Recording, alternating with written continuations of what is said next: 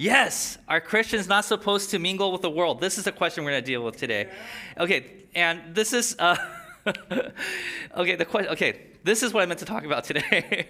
Okay, so this is the, the the big the deal here. Okay, we've been taught, and if you're part of the church for a long time, you probably remember this teaching from a long time ago. Maybe you still hear it every once in a while, that the world is evil, right? It has bad influence on our on us, our kids. So what we need to do is we have to pull ourselves away from the world so that we could stay holy, whatever that word means, right? And um, let the world destroy itself while we're, we're over here on an eternal retreat having a good time praising Jesus, right? And so the question is, how much are we supposed to engage the world? How much are we supposed to mingle with the world?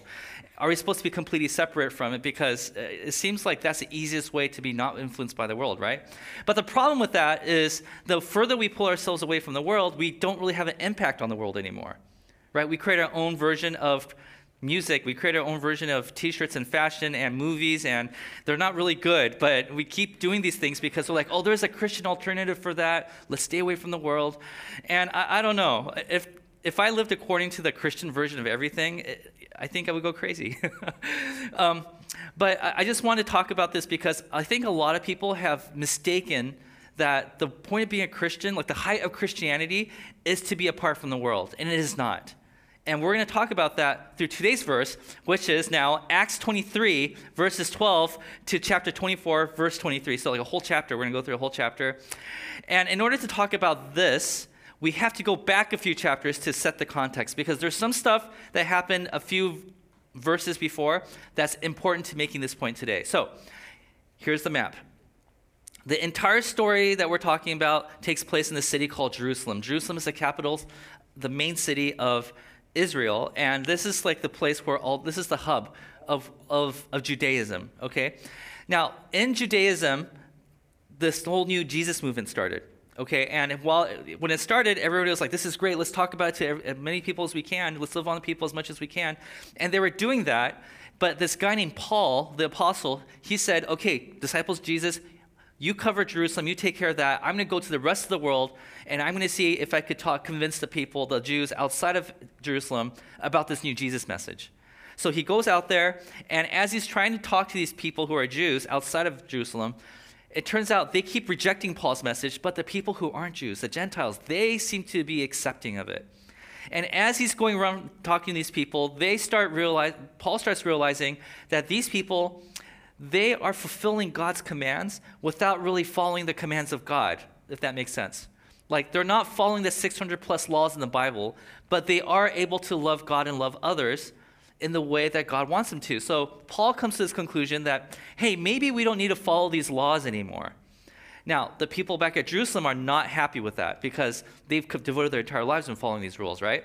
So when Paul comes and visits Jerusalem, it's been twenty years since the last time he's been there. He grew up in the temple. He grew, you know, right? He's been here a lot. He knows that there's going to be a lot of opposition. Like when he walks down the streets of Jerusalem, they're going to be like, oh my goodness, there's Paul. That's the guy that keeps breaking the rules. He encourages other people to break the rules. Can we really have him here, right? So in the middle of Jerusalem is this thing called a temple. That's the temple right there, right? And there's all the courtyards on the outside. So Paul decides to visit this place. He, lo- he used to go here all the time, and it's been twenty years. He wanted to go there and worship. But as soon as he enters, he knows that there's going to be a lot of people who's going to want to mess with him. So he takes this vow called the Nazirite vow. It's the highest version of a vow you could take in the, in the Jewish culture back then. So he's like, the best way for me to show the people here that I respect them is by taking or participating in this vow that not many people take because it's so high up there. So he takes this vow, and then he enters this temple. Now, here's an illustration of what happened. So next slide. So we have Paul who enters into the temple. Right? And when he enters into the temple, and he took that vow before he got there, a Jewish man, so over here, he enters the picture, and he sees Paul, and he sees him hanging out with this other guy who's not Jewish. And back in those days, you weren't allowed to go in there if you were not Jewish. So he assumes that Paul was the one that invited him in, and he starts yelling at everybody, hey guys, there's Paul. He's the guy that's like been disrespecting us. He's the one that's been trying to shut down this place. None of these things are true, right? But he's like, and every little minuscule thing he's trying to pick at so that he get everybody on his side to, to attack Paul. Eventually, all these people, they pin Paul down on the ground, and they start beating him down, attempting to kill him. Because there's this riot that's happening in the temple, the Roman guard enters in. So here's the Roman guard. He's a, he's a commander of the Roman army. His name is Lysias. Lysias enters and he defends Paul. Now, what's interesting about Lysias is that when he pulls him aside and he says, hey, like, what's going on here? Break it up, guys. Paul's like, hey, I didn't do anything wrong. And Lysias believes him. But the people keep saying, kill Paul, kill Paul, right? And so out of that pressure, Lysias takes Paul, pins him down to the ground, pulls out a whip, and he's about to flog him. And right when he's about to flog him, Paul's like, wait, wait, wait, wait. I'm a Roman citizen. And this is what happens. This is Acts chapter twenty-two. This is what he says. As they stretched him out to flog him, Paul said to the centurion standing there, is it legal for you to flog a Roman citizen who hasn't even been found guilty? Like, let me ask you a question. Let me remind you something. Your system, your legal system, doesn't allow for this to happen, right? So basically what he does here is Paul reminds the Romans to uphold their own laws. Your rule says you can't do this to me. And they're like, oh, dude, you're right. Oh, we're so, my bad. You know, like they actually back off and say, we, we had no idea. Oh, we're so sorry. You're right. That is our rule. That's our law. And so that night, um, uh, Lysias takes Paul to the barracks and he says, okay, we still need to get to the bottom of this. Why is there so much conflict around you? Why are people trying to kill you? So like we need to get more information. So what I'm going to do is tomorrow morning, I'm going to set up a meeting with you, a trial really, with you, and the council called the Sanhedrin. So that's the next morning. The Sanhedrin consists of the high priest, his name is Ananias, Pharisees and Sadducees, and I realized I spelled Sadducee wrong, but I forgot to fix that. Okay. Um, and as soon as he shows up at this meeting, right, Paul says, hi, council, holy council, uh, my name is Paul, you know me, I used to be your friend, you know, I used to be up there with you, but you know I didn't do anything wrong. And right after he says that, the high priest, Ananias, orders somebody to slap Paul in the face. Paul's response, this is what he says. Man, you sit there to judge me according to the law, like you uphold the Jewish law, right? The Mosaic laws, the Old Testament rules. Yet you yourselves violate the law by commanding that I be struck. Like, hey, your system doesn't allow this to happen. Like, why are you breaking your own rules? Paul reminds the Jews to uphold their own laws. Like, you know, I know the Old Testament backwards and forwards because I used to be a part of your group. And I know that your rules doesn't allow this to happen. So why are you doing it? You're breaking your own rules. Story goes on. So Paul and the Sadducees, you know, they get into a big brawl. So Lysias, Commander Lysias, he jumps in again and he defends Paul. And like, um, we need to get out of here, Paul. It's like, okay, so next slide. So Paul and Commander Lysias, they basically withdraw from this crowd. And that night, God speaks to Paul and says, hey, I'm with you. I know this is bad, but the way that you're witnessing about my love to Jerusalem, you're going to do that again in Rome. But I'm going to be with you every step of the way, man. And that leads us to chapter twenty-three. Okay, in chapter twenty-three, the next morning after this, this is where we begin our story today. The next morning, some Jews, and some Jews, a lot of commentators call these Jews um, the zealots. These are people who are really like, we love God so much, we're willing to get violent for God, okay? The next morning, some Jews formed, oh, wait, back. The next morning, some Jews formed a co- conspiracy and bound themselves with an oath not to eat or drink until they had killed Paul. It's like, hey guys, I have a great plan. Well, what's your plan? Um, we're gonna conspire, and the Greek word here for conspire literally means to be twisted, like a gathering that's twisted. Like we're gonna get together the ill, mentally ill people together, right? And we're going to go on a fast. We're not going to eat until that man is dead. They're like, great, great idea. Let's do that, right? How many are there? It says there's more than forty men that were involved in this plot. So they went to the chief priest and the elders and said this. Now, when they go to the chief priest, what they're basically saying is this oath that we just took, we're making this oath to God. Like, Lord, we promise you that we will not eat until this man is dead, which is really weird, and we'll talk about it in a second why it's weird. Next, this is what he tells them. Hey, chief priest, we have taken a solemn oath, and the word solemn oath, if you re- read the King James Bible, the translation here is, we have cursed ourselves.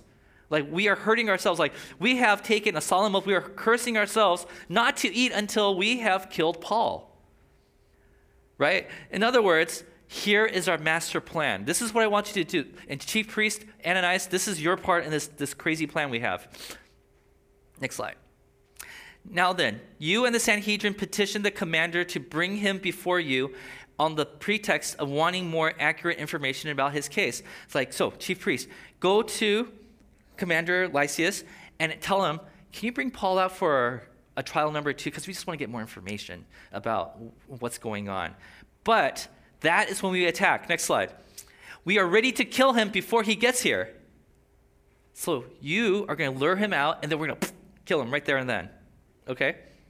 Now, the problem with this is, in doing so, they are breaking their own laws. You see, the zealots were willing to break God's law. What laws are they breaking? Well, first, they're taking the Lord's name in vain, because in the name of God, they're saying, we're not going to eat until we kill this person. They're talking about murdering somebody, thou shalt not kill, right? And then they're lying. They're saying, hey, chief priest, I want you to lie about bringing them back into trial so that we could kill them. Like, so they're encouraging other people to lie. So they're breaking a bunch of their own laws. So let's recap what's happening here. The Romans broke their own law. Well, they were about to. Paul stopped them from breaking their own laws, but they were about to, right? The high priest broke his own laws. And then we have the zealots, all who also broke their own laws. Now, Luke wrote the book of Acts. What is he trying to tell us here? Is he telling us that the authorities are hypocrites? I mean, that's pretty obvious that's what they're doing, right? But is that the reason why Paul is writing these words for us? No, I mean, Luke, is that is this the reason why Luke is telling these things, right? Is he trying to teach us to never trust our authorities? Never trust the president. Never trust uh, the police. Never trust your politicians. Never trust your boss. Never trust the, you know, the principal. Never tr- right? Is that what Paul is th- trying to teach us through Luke's writings? Is that what's going on here? Is he trying to turn us against the system that we're a part of? Well, let's keep reading, because I want to tell you that's not what he's trying to do here, okay? Otherwise, we would have seen in church history, a thousand years, two thousand years ago, a bunch of Christians starting riots all over the place, but that's not what they were doing. That's not what they got out of this text, okay? So let's go on with the story. So I just want to summarize the next few verses, what's happening here. Okay, so this crazy plot that, that, um, that the zealots had, it turns out Paul, he has a sister who has a kid, so he has a nephew. The nephew he overhears his plan. He runs over to the barracks and tells Paul, Uncle Paul, Uncle Paul, somebody's going to come and get you for another trial, but what's really happening is they're trying to use that as a way to kill you. They're trying to ambush you. They're like, okay, good. Thanks for spying for me. Um, go tell Commander Lysias what's about to happen. So the nephew runs over to Lysias and says, hey, Lysias, sir, um, they're about the high priest is going to come here and ask you for another trial, but it's really their way of getting Paul out of his barracks so they could kill him. Like, oh, that's a big, okay, thanks for letting me know. Please don't tell anybody they told me this. This is what we're going to do. This is Lysias' response. Then he, Lysias, called two of his centurions and ordered them, get ready a detachment of two hundred soldiers, seventy horsemen, and two hundred spearmen to go to Caesarea at nine tonight. nine o'clock p.m. is basically three hours after sundown, no street lights, so it's just like completely dark. Everybody's usually asleep by now, right? So tonight, when it's dark, we're going to send, let's see, two hundred seventy uh, and two hundred. So four hundred seventy men are going to protect this one guy, and we're going to escort him to, to Caesarea. What's in Caesarea? Well, Caesarea is where the governor lives. You know how during the time of Jesus, Governor Pontius Pilate was there? Well, now he's gone. Now the new guy, his name is Felix, Governor Felix. We're going to send Paul to Felix because there's, they wouldn't dare come and attack Paul while he's in the presence of the governor. So let's do that. So they agree. And so at that point, Lysias picks up his pen or whatever they used back then, feather, I don't know, what do they use to write? I don't know. They chiseled things, I don't know. But he writes a letter to Governor Felix and he says, hey, I'm about to send you Paul, okay? And this is what happened. He gives you like a detailed like structure of what happened. Like he was hanging out at the temple and then he was attacked and all those things happened. And I'm pretty much sure that he didn't do anything wrong. He doesn't deserve death. But um, I think there's a big theological dispute. And for that reason, we're sending him to you. Okay, so at nine p.m., they get on their horses, and next slide, from Jerusalem, they head north to Caesarea, but before they get there, they stop at a place called Antipatris. Now, this place is a place where it's like the midway point, and so at that point, he sends half the people back home, saying, hey, um, I think we're far enough from Jerusalem, guards, you could go back home, and then sends Paul up to Caesarea, And the whole trip is about fifty to sixty miles. So it took him like an entire day, maybe more, two days to get there. And by the time he gets there, he gets to Caesarea, and it's a coastal city. And this coastal city looks like this. It's like a beautiful place. This is the this is the Mediterranean Sea, and this is probably where the building was. So you look out the window, you see the ocean. You know, that's right. Um, historian back then, his name is Josephus. He, about this place, he said this is Herod's most costly palace. Probably costly because the waves keep crashing into this building, and now it's gone, right? But this is basically where he was kept. And so for Paul, it's like paradise. Like, wow, this is nice, right? So he's hanging out there, and then five days later, this happens. Five days later, the high priest Ananias went down to Caesarea with some of the elders and a lawyer named Tertullus, Tertullus, sorry, Tertullus, and they brought their charges against Paul before the governor. In other words, these religious people, they don't like Paul so much that they lawyered up, right? They brought up a lawyer and said, hey, we're going to make a case against Paul in front of you, oh great governor Felix. Okay, so, so now the governor's like, oh, this is getting real. This is like, like a trial drama, courtroom drama thing. Let's, okay, let's let's see what happens. When Paul was called in, Tertullus uh, presented his case before Felix. Now, pay attention to what words he uses here. We have enjoyed a long period of peace under you, and your foresight has brought about reforms in this nation. So what is he doing here? He's buttering him up. He's kissing his butt, right? He's doing everything he can to have Felix on his side. But in doing so, he's doing a few things wrong. Number one, from our history, we know that Governor Felix was a bad governor. He actually did nothing to promote peace. As a matter of fact, he contributed to the chaos by executing people that he shouldn't have executed. And for that reason, he had done nothing for peace. But here he's lying. He's saying, hey, Governor Felix, I've seen all the great work you've done. You brought so much peace to this land. Um, we just love you so much. So they're lying to butter him up. Next slide. He said, everywhere and in every way, most excellent Fe- uh, Felix, we acknowledge this with profound gratitude. The word here that he uses for me- most excellent Felix is basically a word of worship. And remember, and this lawyer is Jewish, okay? He has a Gentile name, but he's actually Jewish. And he's actually using words that he will only use for God to talk about this Governor Felix. So he's bowing down to, to somebody else that's not God, right? So in order to win this case, this guy is lying, and he's also worshiping and bowing down to this guy that is not God, which is against their law, right? And then he's like, okay, now let's get down to business. But in order not to weary, to weary you further, I would request that you be kind enough to hear us briefly. So here is the case I want to make against Paul. Here we go. We have found this man to be a troublemaker. Troublemaker, in other words, saying, the peace that you oh so graciously given us, you gifted us, this guy is trying to destroy it. Now, the role of the governor was to maintain peace in the land, because if the Caesar finds out that there's a war going on in one of his lands, right, he, he would not be happy about that. So it's like, your job is to keep peace, and you're doing a great job, Governor Felix. And here's this guy who's trying to undo that. Do you have any proof? Yes, we have three proofs. And so we list all three right here. Number one. He's stirring up riots among the Jews all over the world. He is starting chaos, riots. He's cr- he's undoing the peace that you've given us. Okay, what's your second proof? Second proof, he is the ringleader of the Nazarene sect, a k a. Christians. This guy is the source of this destabilizing force of your, your peaceful kingdom. If you get rid of him, that's one less thing that we have to worry about, you know, of destroying this peace. He, if you get rid of him, we were solving a big problem. And then the third thing he says is this, and he even tried to desecrate the temple. The one area that these governors had no control over was what was happening in the temple. And if there was an uprising, a rebellion that happened in the temple, then the Governor Felix would be like, uh-oh, here we go, I'm gonna lose my job, right? So he's trying to say, what this man right here, Paul, is doing is he's trying to overthrow your job, your role in this kingdom, by starting riots in the temple that's going to spread to the rest of the world. So he's a ringleader. He's starting riots. And he, he's a part of this this cult called the Nazarenes. Like, like, trust me, Governor, you want to get rid of this guy. So we seized him, and we would have judged him in accordance with our law.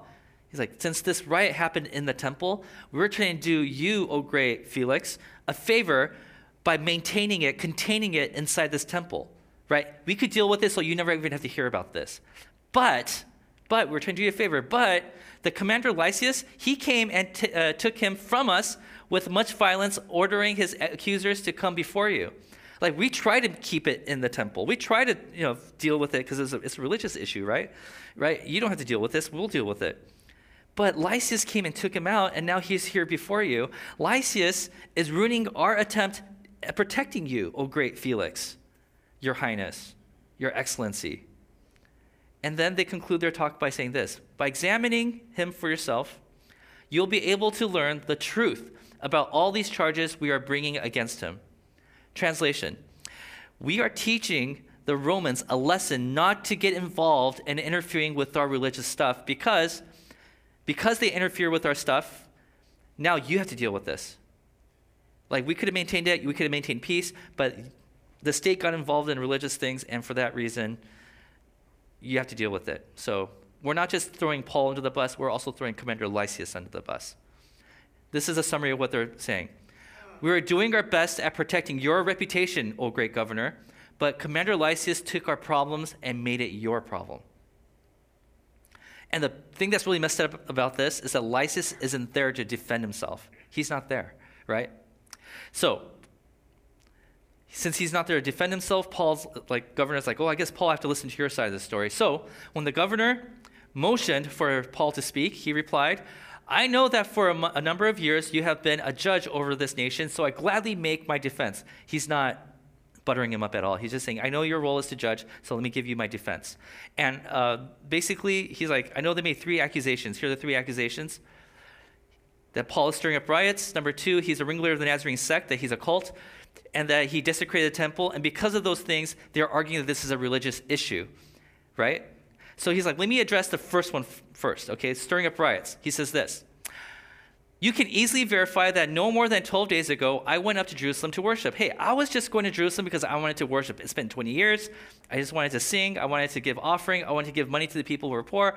That's why I was there, right? And he's like, my accusers did not find me arguing with anyone at the temple or stirring up a crowd in the synagogues or anywhere else in the city. If you ask anybody, I was just hanging out. I was doing good. I didn't even have a crowd around me, right? I was just there doing minding my own business. So if you ask any of the witnesses there, he says, they cannot prove to you the charges they are now making against me. You think I'm the one that's causing riots? I was peacefully worshiping by myself. These guys came up to me and they started the riot. So let's look at the list again. The first one, next slide, doesn't stand a chance. Let's look at the second one. Ringleader of the Nazarene sect. You're claiming that I'm a cult, right? This is what he says. However, I admit that I worship the God of our ancestors as followers of the way, which they call a sect. You call me a, they're, they're saying that I'm a cult? Well, I believe in the same God that the accusers believe in, right? Not only that, I believe everything that is in accordance with the law. I believe in the same set of rules that they do. I believe in the same prophets that they do. And I have the same hope in God as these men themselves have. I believe in the exact same thing that they believe in, so I don't know why they're calling me a cult. I'm not a, I'm not a sect of Judaism. If, if anything, just like how Pharisees are a sect of Judaism and Sadducees is a sect of Judaism, the way, the Christians, we are also a sect of Judaism. So, ringleader of the Nazarene sect, I don't think so. Let's cross that out. Number three, they're claiming that I desecrated the temple, like I dirtied it somehow. Well, let's see his defense for that. So strive always to keep my conscience clear before God and man. After an absence of several years, twenty years, I came to Jerusalem to bring my people gifts for the poor and to present offerings. The reason I came here is because I wanted to do good, good things. I don't think there's a law against that, right? I didn't desecrate the temple. Not only that, next slide, I was ceremonially clean. I took a vow, like a purity vow, right before I walked into these te- into the temple. So uh, so so there was no crowd with me, nor was I involved in any disturbances, right? It's like, you want to talk about desecrating the temple? I was squeak, according to the laws of the Old Testament, I was squeaky clean. And not only that, when I was inside the temple, I was doing good. I don't know what they mean by me desecrating the temple. And then he turns the tables on them. But there are some Jews from the province of Asia who ought to be here before you and bringing charges if they have anything against me. Like, I'm not the one that started the riot. There's these other Jews that came from the province of Asia. They're the ones that started the riot. I didn't desecrate the temple. They did. And not only that, or these who are here, the lawyer and the t- chief priest, they should state what crime they found in me when I stood before the Sanhedrin. Like, if anything, I did everything right. They're the ones that's desecrating the temple. They're the ones that's bringing evil into a holy place. Translation, I did everything right, unlike those guys who are accusing me of doing wrong. So, looking at the list here, desecrated temple, he's like, you could cross that off the list also. Therefore, if they're claiming that this is a religious issue, you could cross that off too, because this is not a religious issue. This is a hate issue. They're using religion to persecute me, but in reality, it's just because they hate me. So here's a quick summary. He says, here's my defense. I was minding my own business. They began a riot, not me. They did. They falsely accused me. They desecrated their own temple. And guess what? Your commander, Lysias, he's the one that rescued me from this hatred. What is he trying to say? He says, hey, Commander Lysias, your soldiers, they're heroes. They saved my life. So imagine if you're Felix, you're listening to this story, and you're like, well, good defense there, good defense there, good, yeah, great defense there. You're right, my soldiers, yes, my soldiers are upholding my own justice system. Yes, right? Like, like, so Paul is a genius the way that he approaches this. So this is how the story continues. So Felix, who was well acquainted with the way, with the way the Christian group worked, adjourned the proceedings. When Lysias, the commander, comes, he said, I will decide your case. He's like, well, okay, let's just push this aside because, yeah, um, they don't have a case anymore. So we're just going to wait until Lysias gets here and want to hear his side of the story. So he ordered the centurions to keep Paul under guard, but to give him some freedom and permit his friends to take care of his needs. In other words, he got to spend more time at Paradise Caesarea, right? Now, you're probably wondering, wow, this is like a courtroom drama. Like, I could see like Tom Cruise and Jack Nicholson, for those of you guys who are old enough to know what I'm talking about. Like, you can't handle the truth. You know, like that, the whole thing's happening here, and Paul basically wins. And in winning, he didn't just defend himself, he also defended Lysias, who wasn't there to defend himself. So it's like, excellent job. Courtroom drama, right? Is this why Luke is telling us this story? Like, he wants to tell us a story about how awesome of a, a job Paul does at, at defending himself, because he's, he's great at arguing, he's good at giving speeches, right? Or is, is Luke telling us a story to tell us how corrupt the system is? Is Luke telling us this stuff to, so that we don't trust authorities anymore, right? I mean, if you read through everything we just talked about right now, you will come to the conclusion, I think, that, yeah, you can't trust the governor because he's corrupt. Well, he's he seems to be swayed right now, right? But the Romans, they failed to uphold their laws.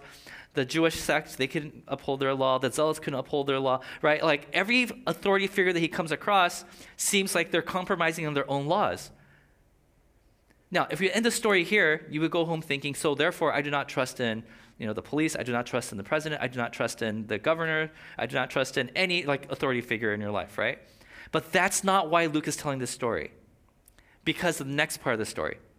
Several days later, Felix came with his wife, Drusilla, who was Jewish. And this is important because Felix is Roman, his wife is Jewish, and together in this story, they represent both systems, okay? He sent for Paul and listened to him as he spoke about faith in Christ Jesus. He said, let me tell you about my faith. Now, a lot of people would say that this is Paul's opportunity to share the gospel. This is not him sharing the gospel. This is him trying to explain to him what God is up to. Okay, and we were, this is going to become clear in the next section here. So Paul is sharing his faith. This is what he says. He talked about righteousness, number one, self-control, number two, and judgment, the judgment to come, number three. Now, Paul is not just going into a deep bag of things he could talk about and saying, oh, today we're talking about self-control, guys. Today we're talking about the judgment to come. Like, these are not three random things that Paul decided to talk about. These three things are crucial in understanding God's story. Because at first, God's story starts off with a broken world, and God says he wants to make the wrong things in this world right. That's the word righteousness. In the Greek, the word righteousness could also be translated as justice. He wants to, God is interested in taking the broken things in this world and make it right because God has a plan for this world. Okay, so it starts with there. What is our role in this? That's self-control. What we do actually matters in this world. If you ha- like, if we're going to be greedy, if you can control yourself from being greedy, maybe more people will have more resources, right? If we are able to have self-control when we, we're filled with hate and we want to do something bad to somebody, if we have self-control, this hate won't spread. So he's talking about our role in this plan, that this world that God's given us. And at the end of the story, the judgment to come, he's talking about how at the very end of the story, God will look at all the things that we did, all the good things that we did, and say, this I'm going to uphold, and the things that we did wrong, he's going to squash. Right? So at the end, he's like, this is all the good stuff now. We're going to build a whole kingdom around this. And then look at the things that you guys got wrong, and we're going to get rid of it. We're going to wipe it away. So Paul is telling the story of God from history, from beginning to end. And he's telling this, like, and so, you know, this is why I'm being persecuted. This is why I'm going into the world collecting money so I could give money to the people who are in the middle of a famine. This is why I didn't keep the money for myself. This is why I'm giving it away. This is why I was a well-respected Jew in my society, but now I'm willing to be a, a traveling wanderer who doesn't have a home anymore. This is why I'm willing to be, be whipped, or this is why I'm willing to be in the center of all this chaos, because self-control. My role in fixing this world is to spread the love to the people who have not been loved by the Jewish community for such a long time. Right? And so he's telling this story to the governor and his wife, and their response is this.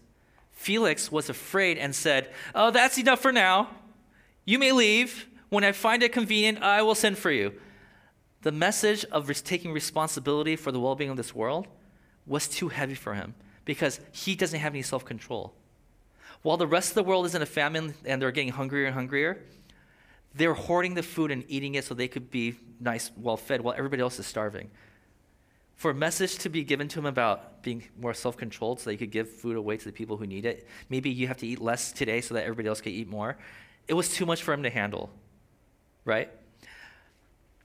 He's basically saying, Paul is like, I have endured all this persecution to, for the sake of doing the right thing. Can you do it, Felix? And he's like, no, go away. I don't want to hear your message anymore. So, you know, he's like, I want to distance myself from Paul because his message is so convicting. But at the same time, he was hoping that Paul would offer him a bribe. So he sent for him frequently and talked with him. It's like, oh, wait, wait, you collect a lot of money? So you mean you're loaded. Okay, so if you want to be set free, I'm willing to do that if you were to give me some money. Right, so again, here's another example of an authority figure who is hypocritical, right? Who is compromising on their own systems. So again, why is Luke telling us this story? Does he want us to not like politicians? Does he not want us to, to submit to authorities in this world? Like, does he not want us to look up to our bosses and help? You know, like, what what is he trying to teach us here? Well, when we hear these stories, and maybe because it's the world we live in right now, when we listen to these stories, what stands out to us is the corruption of the systems that Paul encounters, right?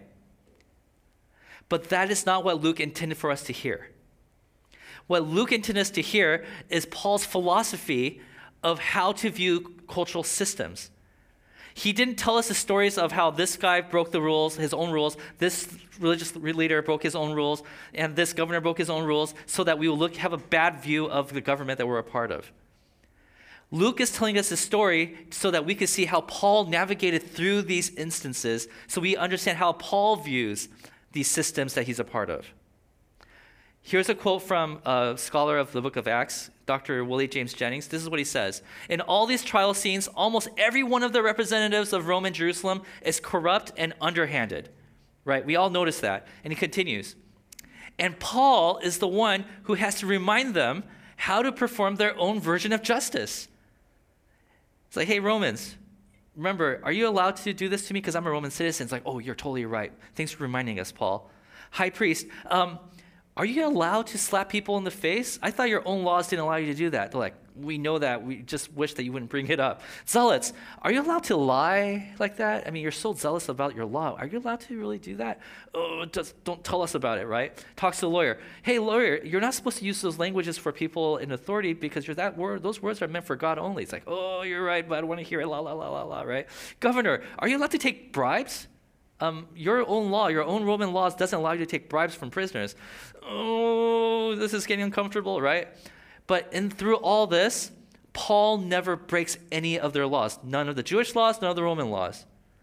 This is what Luke wanted us to focus on when he told this story, right? Paul is being depicted as the one who really cares about their resp- respective legal systems. He's like, Romans, Jews, I respect your rules, probably even more than you do. Like, this is what Paul is saying. He's like, I see value in the system that you're upholding. It's sad that you're not upholding it yourselves, but I respect it. Another scholar, Doctor Timothy, Keller, uh, Timothy Mackey, says this. These authorita- authoritarian figures want to imprison an uncondemned man for years, but all the while he's going to remind every leader that they're not actually following their own laws. And then he continues, Paul actually wants the Romans and Jewish systems to be the best it can be.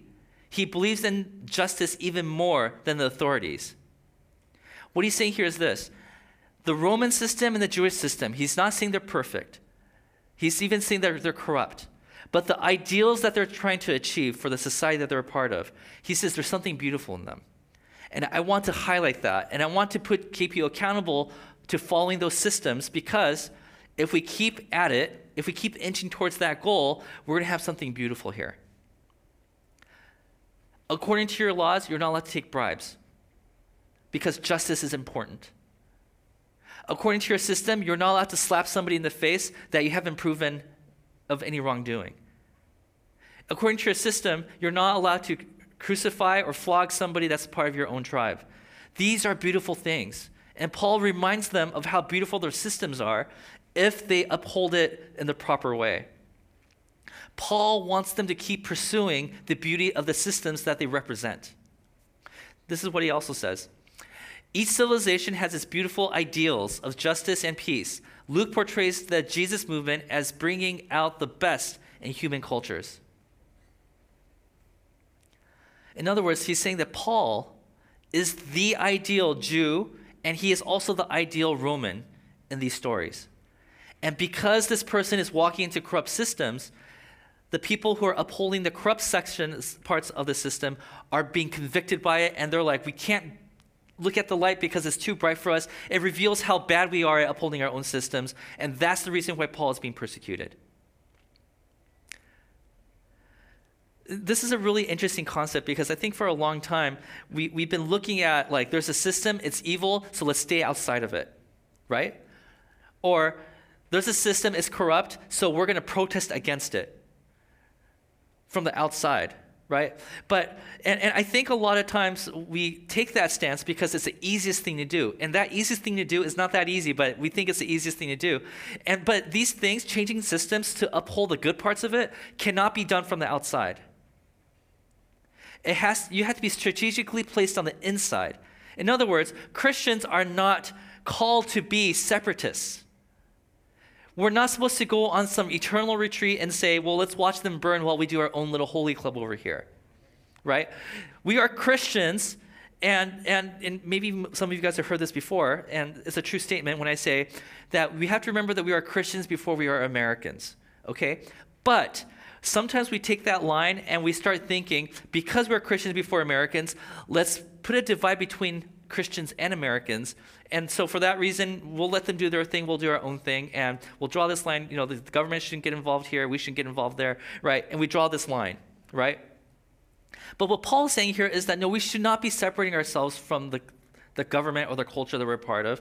Instead, he says this, that Christians are people who demonstrate the ideals of humanity within the society. So for example, let's look back at church history, the first century. Christians were known as people who take the riches that they had and they shared it and dispersed it to the people who needed it. Now, if a hoarding person walked into that community, they'll look at that and feel convicted right away. oh, well, I don't want to be a part of this community because I don't want to be reminded of how, how, how greedy I am all the time. In the first three hundred years of Christianity, the Roman Empire, they valued men over women. So when they had a baby girl, they would toss the baby out into the streets, waiting for them to die. It's been noted that Christians would go into the streets and adopt these little girls, right? And they'll raise them, nurse them.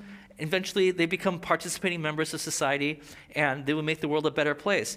For the people who would toss their babies outside just because of the gender of their baby, they will look at this and say, well, I don't want to be around these people because it makes me feel guilty. It reminds me of my shortcomings, right? This is the reason why Paul was always being persecuted, because he was a light in the darkness, and the darkness wanted nothing to do with the light because it made him realize how dark they really were. Christians in the first few centuries, they shared their meals with people that people would not share meals with. The Jews would not share a meal with a Gentile, but the church did. And when the world saw that, they were like, it reminded them of how separate and how segregated they were, and the church would just do it every day. And the world would look at it and say, oh, that just reminds me how dark and how corrupt we are. We don't want to be a part of that. Christians were known as people who loved all people, regardless of their belief systems. There are church fathers in our history that crossed the line and went over to the side of the Islamic side and had meals with them so they could build wall, uh, not walls, bridges, tear down walls, build bridges so they could befriend them, get to know them as human beings, not know them according to what religious practices they're part of, but to get to know them for who they really are. In today's world, I love hearing stories about bosses who are saying, you know, those Christians, they're crazy because they believe in some dead guy who came back to life, but they come to work early and they give it their all. They work really hard for my company. I don't know if I believe in what they believe in, but I want to hire more, more of those guys. I don't believe in what they believe in, but man, I heard that Christians, they take really good care of their spouses, that they sacrifice their own advancement in their workplace so that they could take care of their sick spouse. I don't know if I believe in this stuff, but I want my daughter to marry one of them. I want my son to be married to one of them. I hope my kids have the positive influence that they have, right? This is the influence that the Christians had for two thousand years. Well, maybe not so much nowadays, but for two thousand years in general, we did, right? Christians are known for not wanting to build empires because they know that to build empires, we have to cut corners somewhere. We have to underpay somebody somewhere. We have to exploit somewhere, somewhere. So Christians believe that, that people are more important than the systems that we create around us. That instead of saying, hey, one day I'll be rich and with my money, I'm going to bless the world, the Christians said, no, that's not the way to do it. The way we do it is the way that Jesus did it, which is to lower ourselves under the system so we can uplift everybody from underneath. Christians are people who are not supposed to be, at least, hungry for power. They're not people who are greedy. They're, instead, they're generous. And just like their Savior, they believe that they ought to be sacrificial in the same way that Jesus was sacrificial. But when a selfish person sees this, they're like, oh, the light is too bright. I can't be a part of that. Get away from me. And so Paul, in the story that Luke is telling us in the book of Acts, he's being depicted as somebody who's doing the right things before the people who are corrupt so that they could highlight the good parts of the system that would make the world a better place. And the way that the world treats Paul is the big question that we are asked, right? When you see the bright light in front of you, are you going to push it away, or are you going to say, no, I need to repent? I need to, I have been a part of a corrupt system for so long. I want to be a good force in this world. In other words, if you are a Christian, this is a question that Luke is asking us. How are you bright, uh, bringing out the best from the inside? Whatever your inside is. If you're part of a company, are you bringing the best out of the people in your company? Instead of looking at the police and saying, we need to defund them because they're doing everything wrong. Right, and I'm not taking a stance on this. I'm just using this as an example. Instead of hitting it from the outside, Paul is saying, what if you are actually part of the police force and your job is to bring the light from the inside? That when you see corruption happening around you, you're saying, you might be doing the corrupt stuff, but I'm going to do it the right way. And the people who see that, they might either look at that and say, I need to be like that guy, or they might say, oh, that's too bright. I don't want to be a part of it.